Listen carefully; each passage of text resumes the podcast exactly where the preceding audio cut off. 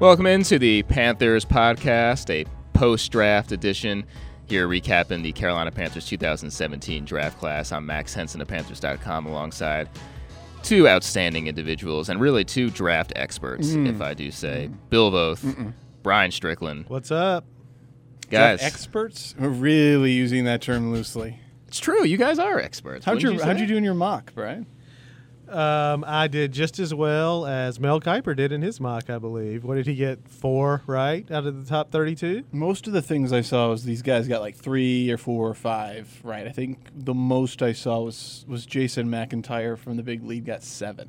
Yeah, I mean, I do feel like it gives you somewhat of a baseline. I will say that because a lot of the guys that they say would be drafted in the first round are indeed drafted in the first round. I guess that's not that hard to Mm, accomplish. yeah, but no. but at least at least they got that Yeah. part. I think everybody had a pretty good handle on what the first round was going to re- look like. You're right. But yeah, those mock drafts are pretty impossible. I will say, a lot of people thought Christian McCaffrey Yes. was going to go to the Panthers at number eight, and that's indeed what happened.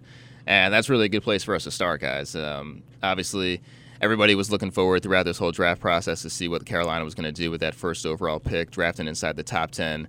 And they come away with Christian McCaffrey, and as I just mentioned, this was kind of all signs were pointing in that direction. Bill gets some credit for on his story on the website, pointing out that that was the best guess scenario. Even though me and Brian might have a, a word or two to say about how that all went we can explain that. Let's let's let's hash that out. All right, let's That's hash it fine. out. Let's hash it out. So the draft was what on Thursday, Correct. That's correct. and on Tuesday, did I come in saying, "Listen, I think it I think it might be Solomon Thomas." Was that when it was? And then I and then I Yes. you and I were going to write Solomon Thomas. And then uh, Tuesday afternoon, I said it was like a, I, I, I reserve my right to because was there was fun. some scuttlebutt, right? Yeah, well, like that, word. Right. that that that there was no way he was going to fall past the Chargers. Right. and so you're like, I'm not going to write that scenario anymore. I'll let someone else write that. Exactly. So I took the bullet there. But I will say a week earlier, when I was the one who said Solomon Thomas going to the Panthers in the first round, Bill was the one who told me I was crazy. Mm-hmm. And then here we were a few days later saying, Not you know crazy. what, It was, I, and I said, I'm speaking as a fan here, but man, go, go get some offense. Well, that's what they did. go get some offense. They got plenty of offense. They got plenty of offense with not only their first pick but their 2nd pick. Uh-huh.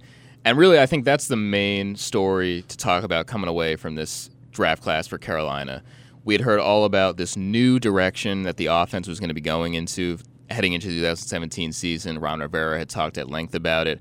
And then it was, okay, well, what are they going to do in the draft? Are we going to see a reflection of that in some of their picks? And we certainly did. The first two, McCaffrey and Samuel, seemed to indicate a new direction that this offense is going. Yeah, there's a lot of, of course, Leonard Fournette talk before the draft. Certainly a talented back that would bring a lot to any team, really. He would fit with any team, so to speak. But yeah, if you were talking about if the offense is going to change, it's easy to see where Christian McCaffrey makes more sense along those lines. Uh, of course, we don't know how what would have happened if Leonard Fournette had been on I the mean, board wouldn't at that number isn't that interesting to think about though? I mean, obviously the Panthers were very high on Fournette. What if he hadn't come off the board, and maybe that was the guy they take at eight? And what what is the conversation about this offense then? Because Right. that's the guy everybody looks at as a throwback kind of style, not what McCaffrey is and kind of this new wave, modern NFL running back, Swiss Army knife type. But I mean, that's all old news now. We're moving forward with here with Christian. Interesting to think about. It though. is, and of course, then we talk about the some people talking about the overlap between Curtis Samuel, the second round pick, and Christian McCaffrey. You know, maybe it would have been okay, so to speak, if we mm-hmm. had taken Fournette in the first round. You get Curtis Samuel, you still get some of that with the way you win in the second round. But I think it's fascinating to have both of those guys, and you know, are they just tearing up the playbook and starting over again with these guys? That's a good question. Get, can we get Mike Shula on the show as our next guest? I don't know if Mike's get it? available at the moment. Maybe For next the Panthers time. for the Panthers podcast. I, I think that's the most fascinating thing coming out of this draft is is when you look at what the Panthers did two years ago with drafting Shaq Thompson. They weren't in the very front of that wave. I think Arizona was, but it was using these guys who are kind of playing out of position, who aren't, say, in Shaq's case, the traditional linebacker, but using him to counter, say, the Jimmy Grahams in the slot. So now that so many defenses are doing that, the Panthers are trying to counter with guys that are now more athletic than, say, the Shaq Thompson types. Now, the Panthers aren't the first team that have ever tried something like this before. So while this is innovative to a point, it's not like they're the complete innovators. Sure. I think this, we've seen the the Patriots do things like this uh, quite a while. We've we've seen this is what a lot of what the Falcons did last year with with being able to throw out of the backfield. I think before the Panthers played in Atlanta last year, the Falcons played the Saints, and I think Julio Jones had one catch that game, Mm-hmm. and the running backs had like I don't know, I'm gonna say like 12, 15 catches, some ridiculous amount of catches. So I think a lot of that Well, will transfer over to what Carolina's trying to do. Patriots in the Super Bowl. James White was the guy who was, you know, one of the major heroes of that game, and you saw time and time again Tom Brady go into that well, and you saw how effective it was. And so you're right. I mean, this is not a new idea to use an athletic pass catching running back, but I think the fascinating thing about McCaffrey is he's so much more than that, and this is a kind of unique next level athlete at this position. And looking at especially what Dave Gettleman had to say afterwards, yeah, everybody's talked about how good he is out of the backfield as a receiver, the athletic profile, the quickness, but I don't think he gets enough credit for how good he is as a pure running back between the tackles. And that's something that Gettleman spoke to was he puts him up there with Curtis Martin as the best pure between the tackle runner he's ever seen. And he's again, this is a kid who, yes, is 5'11, 200 pounds. People question his ability to go between the tackles. He's coming from a Stanford program that runs the most pro style offense, specifically with their running game, really that you're going to find in college football. So I think, yes, he does all these things as a Swiss Army knife, but also you're getting a guy that if you just hand him the ball straight on as a running back, like you see time and time again throughout the course of the history of this league, he's a guy that is a dangerous player in just that sense. Yeah, and uh, you know the durability question came up to Dave Gettleman as well because he is a quote unquote smaller guy. He, you know, he he quoted some stats that I'm not prepared to quote about how many times he handled the load, how many times he handled the ball at Stanford and came out no worse for the wear. NFL potentially a different beast, but I mean some of the running backs we talked about that we compare him to.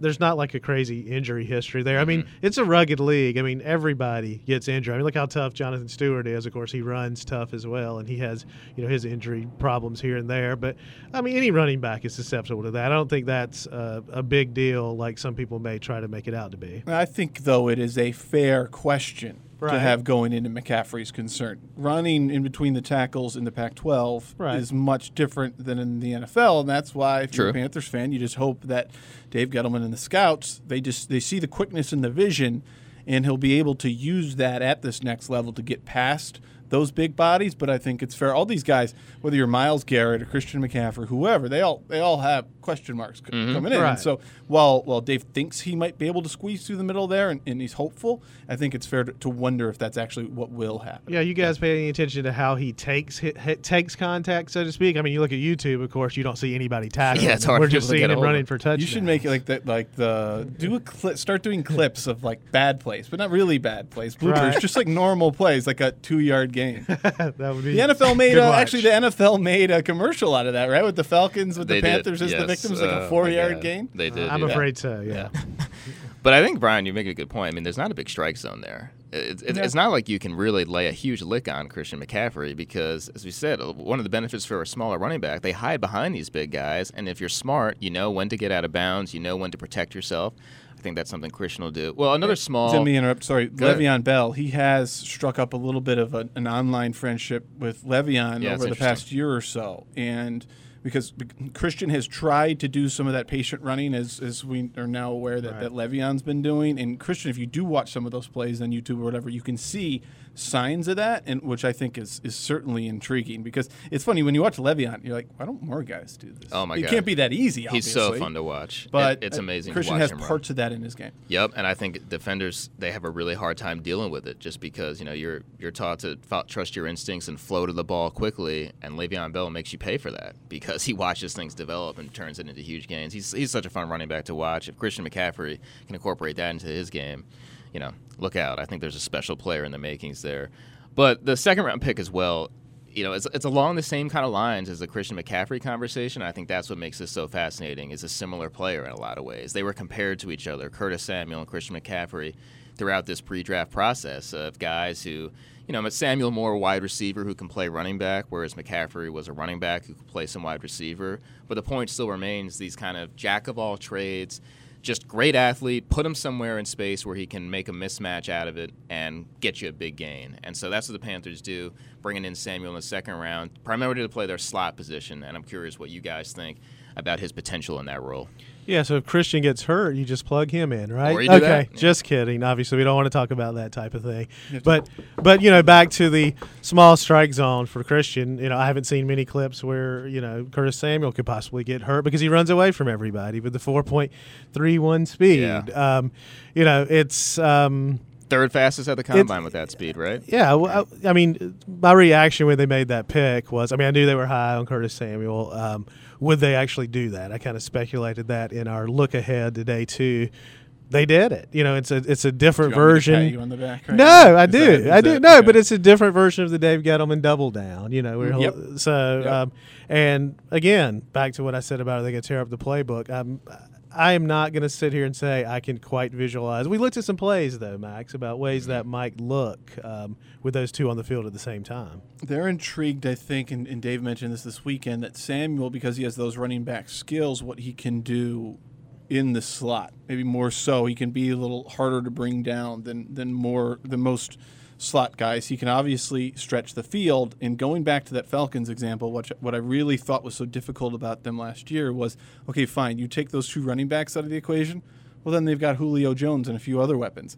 Okay, the Panthers, it's if you shut down Kelvin Benjamin and Greg Olsen, and you can kind of get a, a, a, you know Jonathan Stewart shut down a little bit, then then you've got a better chance. But now with these two guys, if you want to shut them down, well then Olsen and and Benjamin and Funchess and Cam can do some things. Or if you want to shut down Olsen and Benjamin and Funchess, well then you've these two other guys, and and I think that's what Kyle Shanahan and the Falcons were able to do last year. That I think in some ways the Panthers are trying to emulate. Yeah, I, I mean, uh, how creative this offense could potentially be is what's really exciting because, as we've kind of been talking about ever since these guys got drafted, maybe you motion McCaffrey from the backfield into the slot or out wide. Then maybe you motion Samuel from a slot position into the backfield. And what is the defense going to do in response to that? And, and what are the kind of mismatches you can create in those scenarios? It's a really fun project that Mike Shula has on his hands right now. Is okay, I've got all these weapons at my disposal. What's the best way to take advantage of their skills? And I think it's going to be fascinating to see how that unfolds. I know that's what fans are really most excited about is how do you use the pieces you've just inherited to the best of their ability. And the thing about it is, I think it goes beyond just these two rookies. For this offense to really go forward in this new direction, it involves the other guys too. Kelvin Benjamin, Devin Funchess, those games, their games need to mature, as Dave Gettleman had talked about before this draft even took place. Greg Olsen is still going to be a huge part of this offense. Jonathan Stewart is still going to be a huge part of this offense. Oh, and by the way, the quarterback is going to have a role to play in this as well. And how is he going to incorporate these new weapons, and how is he going to utilize them to the best of their ability? There's all those other existing pieces that I'm curious to see how they respond in reaction to this draft. Yeah, I mean, with Cam specifically, like in some ways, you know, you can look at him as a facilitator a little more at times. I mean, it's not going to be all short passes right at the line of scrimmage and bubble screens and that and that type of thing. But kind of like think about him as a point guard, you know, that's Yeah. able to distribute to other people. And oh, by the way, he can score too. So you know, I, I guess I changed sports there I mean, for yeah. a second, but Th- you just you just added players who do so well in space, and in in a situation where all it takes is just getting the ball in their hands quickly and let them do the rest. And I think that's something this offense hasn't really had with this kind of explosive potential that they have now with McCaffrey and Samuel. Are you saying that you'd be disappointed if it was third and twelve and they just ran a draw? Is that perhaps not that exciting? It's that's not that exciting. Okay. It's not, but sometimes it works. How about with Alex Armah though? Well, we haven't. Sorry, I well, skipped we- some- don't get ahead of What? yourselves. I know. well, Bill, I was excited about it. Bill's been watching Alex. yeah, but I do, I tape. do think you have to also mention the fullback is also going to be part of this offense too. That's It is. another look. It's another wrinkle. It is. It is. The one last thing on Samuel I thought was interesting was that I kind of forgot about was Dave Gettleman talking about the vertical speed Mm-hmm. because I think that was something everybody looked at him as a slot and said, okay, underneath short passes. We kind of heard a lot about that, but this is your Ginn replacement. Right. This is your guy that now is going to be running straight down the field every now and then to take the top off the defense, which is a phrase we've heard for a while. They they lost that when Ginn went to New Orleans. Now they've got another Ohio State Buckeye to come in and play that role of at least making the defense respect the fact that every once in a while he might turn on the Jets and go straight downfield, and you've got to account for that. which helps Kelvin and uh, Devin, obviously. And then, you know, this is of course something we've done in the past. The the think about the reverses with Ted Ginn. I mean, there's been success with those. Clearly, using him in the running game here and there. What was Ted Ginn's speed back in the day? I don't know. You know, four three one in in that that range, range. But now you got a running back with that speed, a guy that has serious running back skills, running reverses in that in that same Yeah. scenario. All right. Well, how about the big guy up front they got? Um, in the second round, went with the offensive tackle, Western Michigan, Taylor Moton.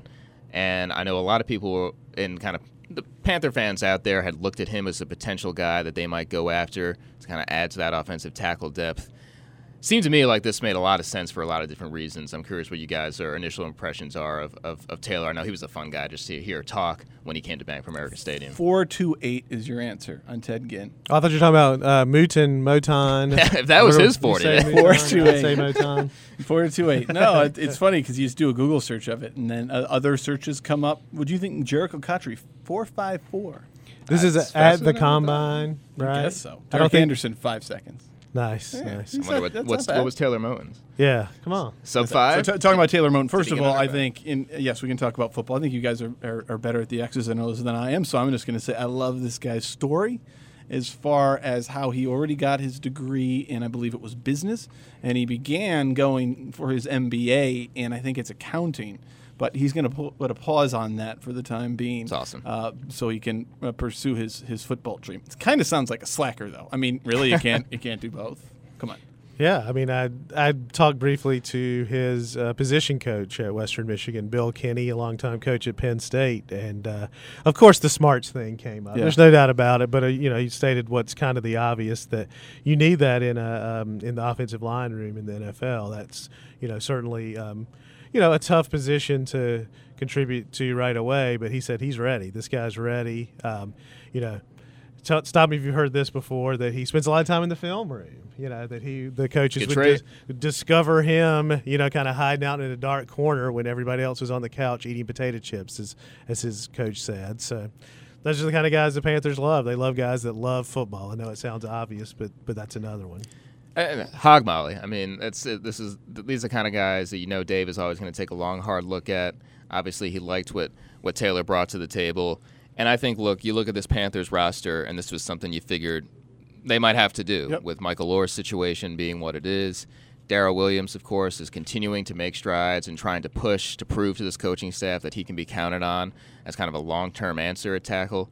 But you need some depth there, especially in this league. It's it's hard to field a starting offensive line, let alone when you suffer an injury or two up front and you got to dip into your depth. I mean, it's just hard to find quality st- offensive linemen. And I think you, you take a chance on a guy like Taylor Moton who you feel has the kind of tools to succeed, and it, it, it helps you, even if he's not starting. Having that depth, I think, is critical. You had to you had to do something, and that's why I'm not 100 percent convinced this was BPA at the time. Max, you may know since you were you know welcomed into the war room on you know you had that special. It's, it's, that it's funny you say special that. pass. I, I mean, go, I'll tell you this: after being in there, Curtis Samuel was the top guy on the board coming out of round two.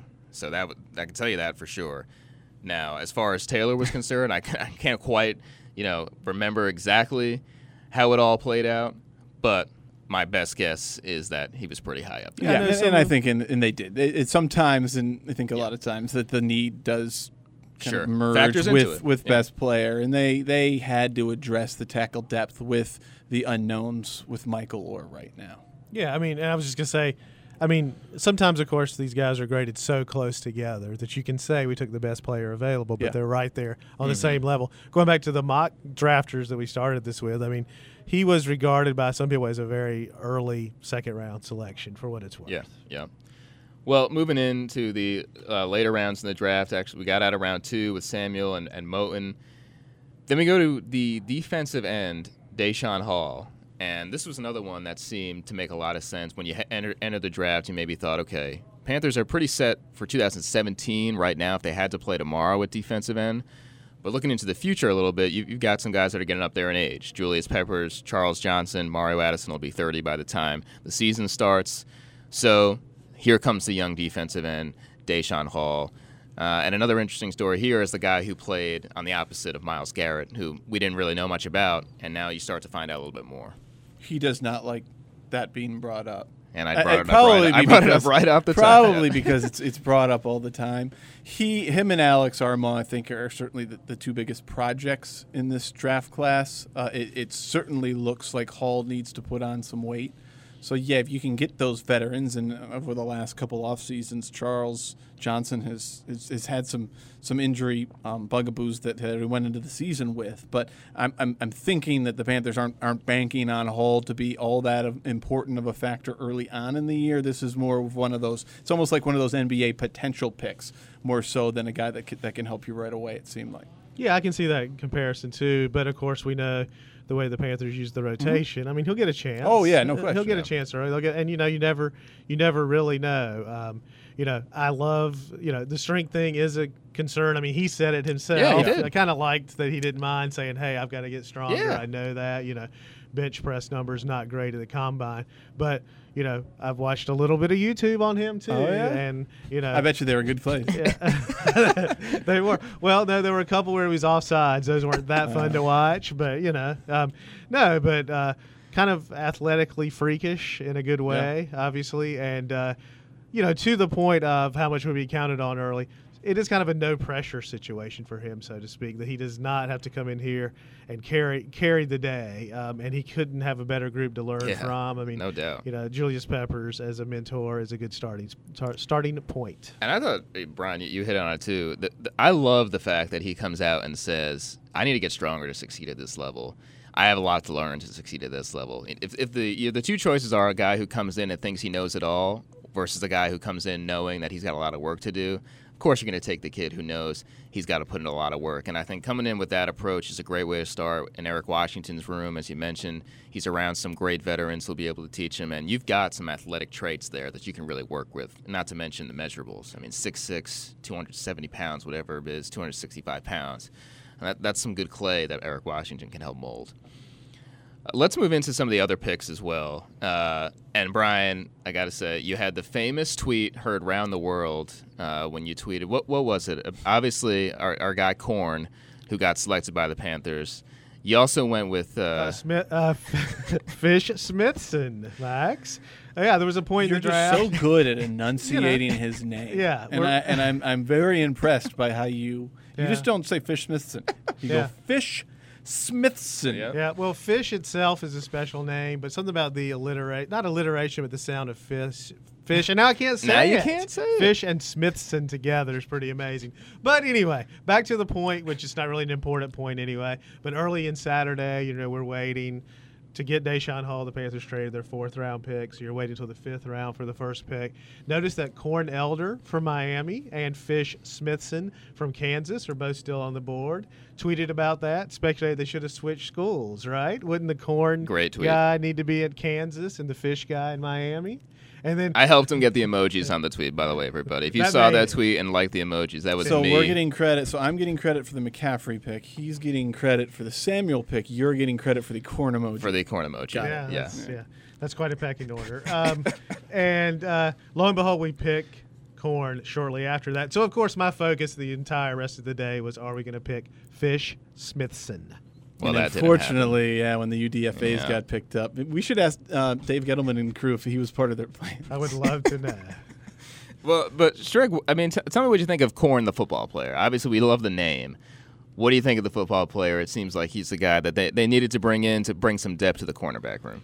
Yeah, not to sound like Mel Kiper again, but I, I was surprised he was there in the fifth round when Yeah. the Panthers picked. I mean, I, I, I saw him a good amount in college at Miami, you know, ACC country, watching Duke, Carolina, NC State games. And obviously the Duke game, we've talked about that a lot, that amazing Mhm. special teams, eight lateral play that Richard Rodgers uh, is like, wow. You know, I'm sure they're going to commiserate about which one of those uh, lateral plays, Cal Stanford or, or Duke Miami, was more impressive.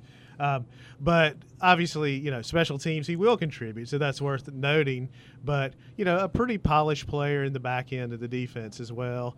Uh, Bill, I'm sure you will um, be glad to speak on his size or lack thereof of on, as far as how that Yeah, will I don't play have into much to say on Corn except I know his name is short for Cornelius. Yeah. I cannot claim to say I was surprised he was there in the fifth round because after it gets past like the first, maybe second round, I don't know where these guys are going to land. I, I imagine, and he, he played this down, but I imagine he'll have some sort of attitude like Captain Munnerlyn and Steve Smith and all these guys who I think you have to have hmm. that attitude Yeah. because of your size. The only a- like Cortland Finnegan, people thought people thought Cortland Finnegan you know, that was was just like a bad dude. It, but you have to have this No doubt. attitude when you're that small in order to make it in this league.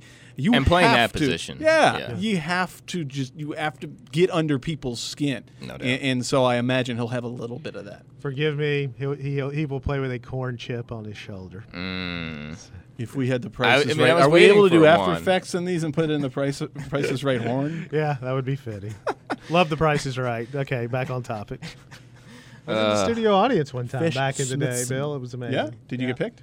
I did not get picked, but it was like a game day atmosphere in there. I tell you, the intensity. It, it was it was pretty amazing. I'm being serious. Did someone win a car like the showcase showdown? Like what what happened? Yes, This is much more important There was the almost a, an all-time record set in Plinko for winnings. I mean, to be there for that moment, uh, I mean, I'll never forget. What it. was more exciting, pre game at Super Bowl Fifty, or pregame at Prices I Right? wish people could see Bryan's face I right mean, now. I gotta go. Price is right Yeah. because when I think about the pregame of Super Bowl Fifty, I think about the pregame press meal that. Uh, what was it? Pork wings or something Weird. like It was that. strange. Whatever that is. Yeah. When pigs fly is what I said to those. So that's what I've got. He's brilliant. He's brilliant. Bryan Strickland, everybody. Um, last thing on corn. Brilliant's a word. Yeah. As good as as good as this cornerback draft was, I was just I was glad to see the Panthers dip into it and take somebody because there's there's a lot of good secondary uh, defensive backs in this draft, and figured this would be a good one to come away with another after in 2017. All right, Bill, we finally got to your guy, Hmm. the fullback, Well, Alex Armah. by way of linebacker, defensive end, and tight end. Talk about a good story. This seems like a pretty good one. Sure, it's it's it's a project. It's another one of these projects that, that you know Eric Wallace, uh, Chris Manhertz, and now and now him, and and so it's interesting. What I I think it, it, it goes back to what we were talking about at the beginning. They're trying to find these athletes that that can play in different positions and, and really make a defense wonder what's going on and they're trying to become untraditional. And and so I don't know if any of these projects are going to work out but I think they figure it's it's worth throwing throwing a flyer at it. And and I think what's more interesting about the Armah pick more so than that they picked him is that is that I think Ron Rivera is very clear about how fullback is still going to be part of this offense it, they still want that Mike Tolbert role around here. Mm-hmm. So it's not. I don't think you're going to see like a traditional fullback role all the time, or a guy get as many touches as Tolbert did his first few seasons here. But it's still going to be a wrinkle they throw in, and I'm Yep. guessing that'll probably be Darrel Young because I'm Armah's probably a little bit a ways away. You think it would take some time? Yeah. Yeah. I mean, I, I this story fascinates me mainly, be, and you wrote. I think you wrote about this to lead to your story after you got drafted. Bill was just the, the Panthers revealed the lengths they'll go Yeah. to find talent. Right. And I think that's that's the fun part of this process is, is you kind of hear time and again people talk about if you got talent, the NFL is going to find you. And you know it's it's nice to say, but it- so many times you just see the number of draft picks coming out of the SEC and these big schools and the Big Ten and Pac-12, and it's like, is, is this kid is this kid like this really going to get discovered? Well, they have an area scout go down there and report back, and then what do you know? Here comes draft day, and Alex Armah's coming off the board. I mean, it's an actual thing. This and we all looked at the screen. It said WGB or something. We all thought it was Wisconsin Green Everybody's Bay. or asking me, Max, right, is that that's Wisconsin Green Bay? Yeah, Yeah. And it's West Georgia. They find this kid, and they're not even drafting him to play the position Yeah. he played. Yeah. Listed as a DE on the graphic. That's that was on. Yeah. It's fascinating to me. That's fascinating, mm-hmm.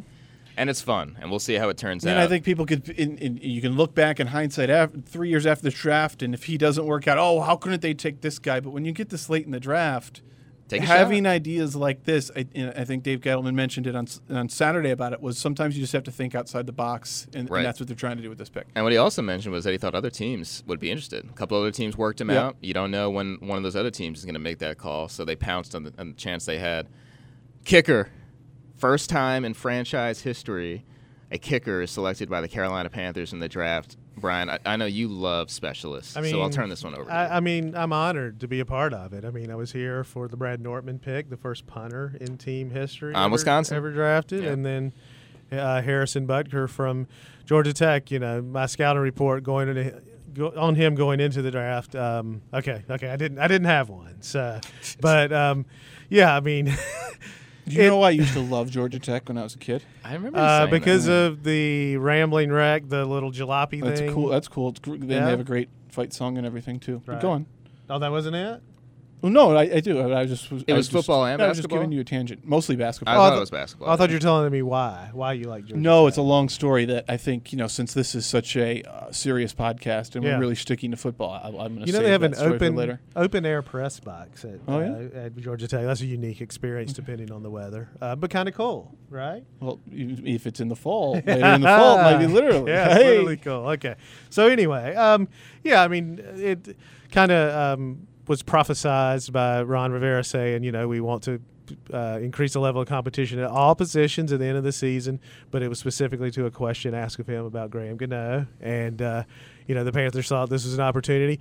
I mean, they must really like this guy. I feel like because there were, uh, you know, realistically they could have brought in, uh, you know, a kicker that wasn't drafted. What three kickers were drafted? You know, they had worked out some veterans. They hadn't signed any of those, um, so they like what this guy has done the last couple of years in particular. You know, his his career stats don't blow you away. I think seventy two percent on kicks, but if you look at his last two years, you know, much much better. Obviously, has improved as a player. Obviously, has a strong leg based on his breaking touchback it down. The uh, kicker numbers. analysis. So, I like it. hey, that's all I've got. But I'm a Graham Gano fan as well, and uh, I mean, what's better than watching a kicking contest at practice during a training camp uh, practice?